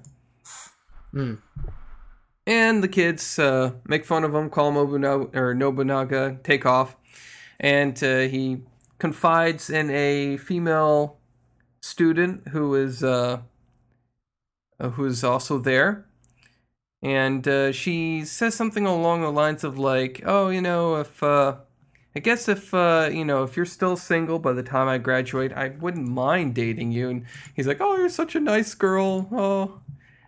You know, in, a- in a wholesome way, not in like a perverse way. Right. He gets back home where his father and mother are both ragging on him, like, "Oh, you're you're 29, man. Why aren't you 28 or whatever? Why aren't you uh, why aren't you married yet? And gonna have some kids, man. Got to continue the line, man. Because apparently he is a descendant of Nobunaga, Hmm. the you know man who unified Japan, kind of thing. Yeah. Well, Kind of a big deal. uh, he goes on to say like, I haven't found anyone yet. Give me a break. And they're like, all right, well, you have to go clean the the storage shed. He goes out into the storage shed, bumps into a box with his little sister in tow, who's a 24 year old, and uh, shatters something on the ground, which he picks up in pieces. Not very safe, but he does. And he's like, oh, what's this? A teacup? And then the pieces start glowing, and they summon forth a uh, girl wearing a kimono with long black hair. And he goes on to be like, "Ah, this is it. This is this is my wife. My future wife is here. It's just like what you see in anime and, and manga and games. This is it. This is her." And he carries the girl back to his home, where his father is like, "You abducted a you abducted a girl. How crazy have you become?" I said I wanted a kid, but not now. And the uh, girl wakes up with uh, brilliant emerald eyes, and she stares around this uh, place, and she's like, "Have I been abducted to a strange country again?" And he's like, uh, "No, no, this is uh, Japan." She's like, "Oh, good, good, I'm still here." And she's like, "Oh, wait, are you are you Oda Nobunaga?" And he's like, "Yes, I am." And he's like, and she's like, "Are you his parents or family?" And, and he's like, "Yes, they are." She's like, "Oh, good. Well, I have come here to become Nobunaga Sama's wife." And he's like, "Awesome, excellent." And but then he's like, "Wait, wait a second. H- h- how old are you?" She's like, "I'm 15." He's Oh. like, "No, Ah. damn it." Hmm. And uh, as they go into interviewing her, apparently it turns out that she is not from this time. She is from the original Nobunaga's time. She is transported into the future, and her name is Saito uh, Kicho, who is a 14 year old girl, not 15 year old, because apparently at some point in Japan's timeline, 15 year olds in the past became 14 year olds in the future. I don't really want to try to explain it. They gave it like a very Uh, short, like somehow like, like how in the West, like when you're born, you're- like they say this many months old, and then you're, you're one after a year. But like Yes. like when you're born, there, something you're like that. They did explain it very, very quickly about that. Um, Yeah, I think that's what they're getting at. I think. So she's actually 14 years old. From the Warring State era, she was supposed to be betrothed to the original Obu Nobunaga in a political marriage, but she is now here. And uh, she's like, uh, future husband, I'd like to talk to you in private for a little bit. And he's like, okay. So the family leaves, but the mother and the sister are like right against the door. And she's like, all right, well, let's get down to business. You'll never have my heart, but you'll have my body. And she immediately strips, and he's like, gasp. What are you doing, crazy lady? Girl, he puts clothes back on her. He's like, You're only supposed to do that with a person you love. And she's like, What do you mean? It's the most important the most important aspect of a wife is to give birth to children. And at this point, the mother and the sister burst in, and the sister's like, If you touch a hair on her head, I'm calling the cops. And he's like, She took her clothes off in front of me. I, what the fuck are you talking about? You going to jail, son? And that's where the first episode ends. Oh, just like that. Yeah, kind of. He's just Hmm. like, I gotta get to work. I'm leaving, and and then that's where it ends. So, it, it- like I Hmm. said, it's very short. It was like only like eight minutes long in total. So Right. yeah, Fair enough. and it has an OP and an ED to it. So it's like it could have cut those Six two out then. and saved some time. yeah, it's like six minutes then. Yeah. Fair enough. Um, it it had censorship in it. Like when she takes her clothes off at one point, like they Mm. they covered up like part of the naughty bits that not her boobs, but her panties, where the panties are, um, uh, because her long black hair covered her chest, and uh, given given that she proclaimed her age, that might be for your own safety. yeah, you know, fourteen year old. This is a this is like a komodo kodomo no chikan uh, situation, except that she's a Oh. little bit older than them. That mythical show. Oh Jesus. Yeah. He is, and he is a older male character. You know, he's like 28 or 29 or something.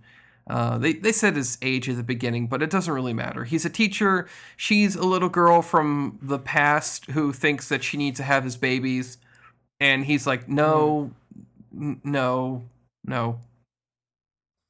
There will be like some sort of twist of fate, perhaps, where it turns out she needs to have his child and then go back to her time, and it turns out this is actually part of the timeline, like in order to keep the world from being destroyed. Yes, it'll be a to give- situation yeah. where Marty's great great great great grandmother has come from the past and she's like, Marty, you have to have sex with me, otherwise Marty McFly doesn't get born, and then it's like that Futurama episode where uh, Hmm. Where he has to have sex with his you know his great great great great great grandmother or whatever because otherwise she doesn't get pregnant with the kid that eventually ends up being his great great great great grandfather or something like that. It's pretty icky, but yeah. Yeah. Where it's like, ah, yes, I am that person. I'm the one who has to impregnate an ancestor of mine because otherwise my whole family will disappear. Hmm. It's all sorts of strange, but uh, you know, we don't kink shame here in Anime Pulse, I guess. Yes, we don't kink shame. So if you're into fucking your great ancestors, Oh, there you go. Potentially, because Uh-huh. he's potentially related to Nobunaga. Because that's where it comes into the is he related? Is it incest? Not you never know. Oh, of course. Then again, that wouldn't really matter if she's from another clan, anyway, right? Because she's like was traveling. That's not really an issue, is it? Well, the thing with. is, if he is a descendant of the original Nobunaga, that means at some point or another, she is like his great great great great great grandmother or something like that. Okay, right now I see what you're saying. God, That's why I'm like, the you know, it, does it is it incest? Who knows? Jesus. Because it's potential that he's related, his name is Nobunaga. Hmm. Yep. Incest of historic proportions. Jesus. Mm-hmm. Okay, are you gonna keep on watching it? Uh, the censorship kind of threw me for a loop where I was just like, oh, okay. I don't see the point in them even needing to have like that kind of blatant fan service, like with a character this young, but whatever. Especially in like a standard anime, but it is a short episode anime, and I don't have that much else Mm-hmm. on my plate right now. So yeah, I'm going to continue it at least for now. If it does continue Okay. to have like a couple censored episodes, because I've only seen the first one, if it does have more censorship, like being very obvious, like every episode has some big censorship to it, I'm like, all right, I'll pass. Vote with your wallet or watch, I guess. Yeah, it doesn't work. Don't vote with your wallet. No. Vote with getting uh, politics involved. Because that always works. Because then you're actually Yeah. threatening their money. That is something a lot of people do for their strategy. Yeah, sure. That is the thing. Yep. Uh, rabbit holes. Any hoozles. Nailed it. Okay. That uh, Cool. that does it for Nobunaga. I'll continue watching it for now. Okay. Last up, I guess we have Carole and Tuesday. The opening scene. This is it was kind of going to be a theme of shoujo shows. I don't really have a theme today because this doesn't really count as shoujo. It wasn't in its tags, but you know, female leads, female oriented show. I don't know. I guess this is kind of one for everyone. The opening scene features the two leads of the show who appear to be in a concert hall as confetti rains down and the crowd's applause. This is something that you often get with shows that are aiming to be inspirational, where they start off showing the protagonist making it before reverting back to the very beginning to explain how they got to that situation. Now, this is commonly seen in sports anime, and I guess the intention with this technique is to make the audience feel that they are about to watch a grand and epic reinf- adventure reinforced with the narrator being like, this is their story. Now, I'm not sure what to make of it. I neither love nor hate this trope, I just thought it's worth mentioning. So, next we actually begin with Tuesday, a 17 year old with blonde, long blonde hair who is running away from home, which is a mansion showing that she's rich, if her attire didn't make that obvious already, and her suitcase automatically moves and can even climb stairs, indicating that we're in the future. As Tuesday just manages to smuggle herself onto a train that uh, and hides among the cargo of goats. And in the morning, she looks out to see the train arriving at Alba City, and it you know not just that we're in the future, we're actually on Mars. So we're at a point in time where humans have mastered space travel too, I guess, uh, where she aims to realize her dream. We then transition to somewhere else in the city, and we meet the other protagonist, a POC named Carole, who is woken up by her robot owl and is late for work. While skating there, on her future board, she monologues about how people from all over Mars come to the city as if uh, as it's where nobody's tried to become somebody's. She works at a food joint where Carole shows that she's not only independent but strong, as she does something I'm actually not really sure what she does to the food of two men who disrespected her. Meanwhile, Tuesday is getting further acquainted with the city as her luggage gets taxed from her, and we transition to a third girl who the show is setting up, I guess, to kind of be an antagonist. Now, it's gonna clip back and forth between uh, Carole Tuesday and uh, this other girl, Angela, but I'm just gonna just you know instead of jumping back and forth, I'm just gonna just say them all at once. So Angela's working a, uh, on crappy ads and hates it, so she fires her manager. Her backstory summarized is that she's like a child star and is currently working as a model who wanted to make it in the music industry. She seems to be that way due to the fact that her mom looks like the overbearing, controlling type and has a very deep, manly voice. In fact, she's actually voiced by a man for some reason, and it's very obvious. Anyways, they meet the stoic music producer Glasses Kun, who offers her a shot at the big time, so long as she basically sells her soul um, and does everything that he wants her to do. And she accepts because she finds her current state of affairs boring. So I guess that's like her side of it. But then we go back to our main two characters. Unsurprisingly, Carol got sacked from her part time job because of what she did, implying that and, and and they also imply that she does this often because like she says that she got sacked again. Um, implying that her attitude gets her in trouble quite often. And Tuesday is now wondering about having her having had her luggage stolen is now disheartened by how she's finding it out on her own. Now, Carole starts street performing on her keyboard despite knowing that no one will pay attention, of course, until her music touches the heart of Tuesday. Anyways, the two hit it off pretty quick after having a run in from the police because the public performances at that space is prohibited. I do sort of wonder how they managed to outrun the fully grown, fit looking cop while carrying instruments, but the show doesn't really care, so I guess I won't either. They make it back to Carole's place where the two get properly introduced. Carole is from a, I suppose, a less privileged background, given that she is an orphan refugee who was inspired by a singer at the camp to pursue a career in music. She lives on her own in a, oh, her flat used to be a storage space basically for the landlord, so she's I guess she's kind of living on the cheap. Um, and Tuesday has also a kind of similar sort of backstory, I guess, but she's from a rich background and was also something something inspired by her high uh, by music and her high class family doesn't approve of her dreams. You kind of get where I'm going with her backstory, you know, it's kind of simple. Anyways, the two perform a ballad together with some lyrics that Tuesday wrote, and it's well animated despite the music not really being my my kind of thing.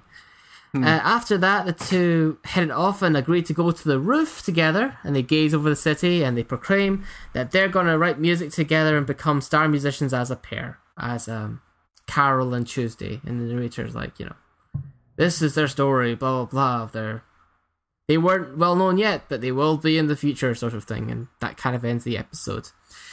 What kind so of music was overall, oh, it like I said, I think it was like a it's like a slow moving sort of like you know ballad song, I guess, with like Oh, okay. slow and yeah. It's not yeah, it's it's not my thing, but you know maybe other people probably like it. But she adds lyrics to it and stuff. Tuesday comes in with lyrics, but yeah, it's, the music's a big part of the show. Um. Anyway, so I guess most people can kind of tell where it's going, if not it only just from you know the introduction where it shows that they're performing in a large concert hall. So we already kind of know where this is happening. Uh, the whole message, I guess, is kind of like you know we're in the future where everybody just takes like uh, you know very produced music and entertainment and they're satisfied with just that and you know the pinnacle of that is we have like that uh that their their um i suppose who's going to be their rival that other girl uh what's her name again angela. Yeah so like you know you have the produced music but these two are like pure musicians that came out of nowhere sort of thing and they're probably going to like you know the message is going to be about how you know music should be the non-produced type and from the heart or whatever and, you know. Aesthetically wise the uh the show looks uh pretty good actually. It's by studio bones.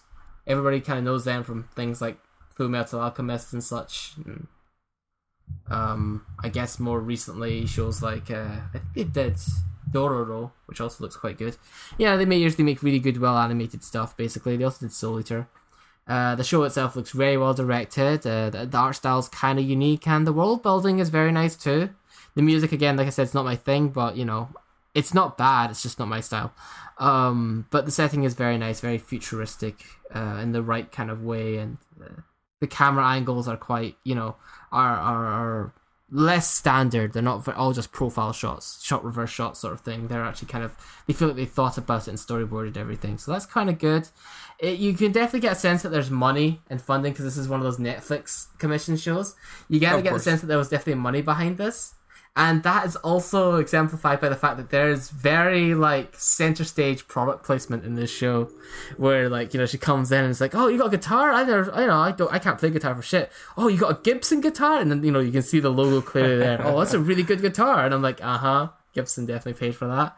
And then like it's even more further exemplified by the part where they go onto the roof and they're like, "Yeah, we're gonna be stars together." Now to commemorate this, let's take a selfie on my phone and post it to Instagram. And it's like you can see the homepage of Insta. You can quite clearly see they're posting it officially to Instagram and stuff and everything. I I bet actually that Instagram was probably created with the show to check it out to try and you know simultaneously do it. I guess, but uh, that's much that's just a guess. But you know, some clear product placement there from Instagram and Gibson. So I'm I'm guessing they definitely got some funding and backing for this.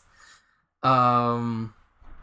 But yeah, it's it's other than that, like the apart from the setting, I suppose in itself, um, you know, you kind of you kind of get where this is going. What you see is what you get um i really kind of like brushed past tuesday's backstory just because it was kind of you know it's very basic she's rich she comes from a rich background and like her family like oh you can't have the music she ran away from home what why did she not like she why did she why would she run away we give her everything she asks for sort of thing and it's like you know you, you kind of get Except for the one thing the- that she wanted. yeah exactly well they did they were nice enough to buy her an expensive gibson guitar so you know but you know I get it. You know, everybody gets. Everybody gets the message. You know, become an artist and go out and see the world and and you know it's And it's lose very all your money because being a real artist means you get paid shit. abs- absolutely. But you know, the the dream is nice, and this is very glossy in that because you know, even the girl who has it rough, you know, Carole, you know, her place isn't that bad and grungy looking. Honestly, she seems to be doing fairly okay. Besides, you know, having only just been doing part time jobs, and she's quite self sufficient. But you know, you know, there's also that where it's like the show is a very nice like.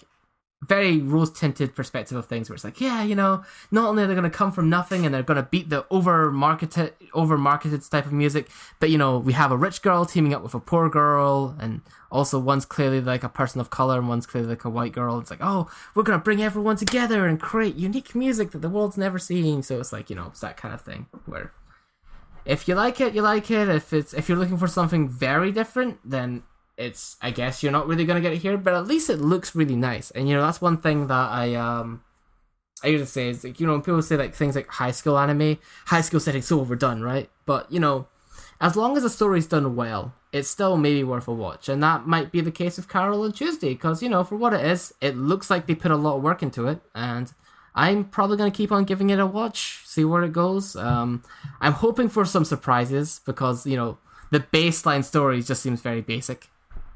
I'm guessing that drunken guy in the bar is going to be their manager. Like, so, yeah. But, yeah, other than that, it's an okay show. It's alright didn't didn't didn't rock my socks, but you're gonna see that as a constant theme for anything that came out this season, generally. But not really many things rocked my socks. All right. Okay. And with that, we have wrapped up previews. Yes, we have. Uh, wait, do you have any to do next week? Uh, yes, I do still have previews. Okay, okay. I thought I was wondering if you meant as a whole, or just this show. Oh no no no no no no no. We, we've got a ways to go. Um, good, good, good. Well, no, that's for that's it for uh, previews for this show, and uh, believe we have some people to thank. We have Tag, Al Gazero, Yep. Shiji, V, Yep.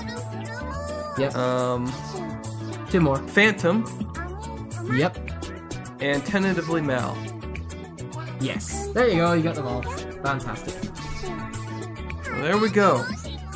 Once we uh, we can stop saying tentatively once we confirm it, but of course, Weltall or yeah, Weltall's He, he said he's gonna make a renewed list at some point, but He's in his own goddamn world. Yeah. he is. Ah.